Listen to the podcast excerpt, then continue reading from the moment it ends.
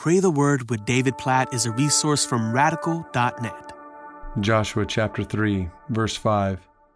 Then Joshua said to the people, Consecrate yourselves, for tomorrow the Lord will do wonders among you. Oh, this has been one of my favorite verses in Joshua for most of my life. I remember hearing this verse read and thinking about it as a kid, thinking, what a picture. I didn't even understand really the full context behind it as, as this was such a pivotal moment, pivotal day among God's people as they prepared to go into the promised land. And Joshua said to the people, consecrate yourselves, like lay your lives down before God. Set apart your lives to Him completely, wholly. For tomorrow the Lord will do wonders among you. I remember just reading that and thinking, I, I want to see wonders tomorrow. I want to see that like every day. Like, don't you?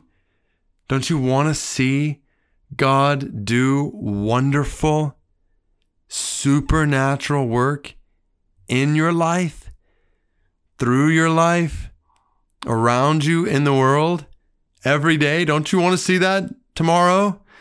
Don't you want to see that today? Oh, consecrate yourselves then.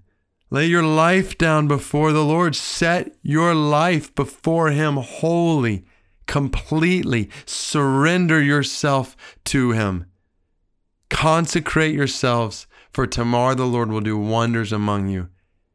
God, we know this was a special moment in the history of your people, and we praise you for the wonders you did as your people consecrated themselves and you led them across the Jordan River into the promised land. At the same time, O oh God, we praise you that you, the same God who led them on that day, you are leading us today. You're leading me in my life today. You're leading each one of us who's trusted in you today. So help us to live like this today and every day. But just to say this today, God, our lives are yours.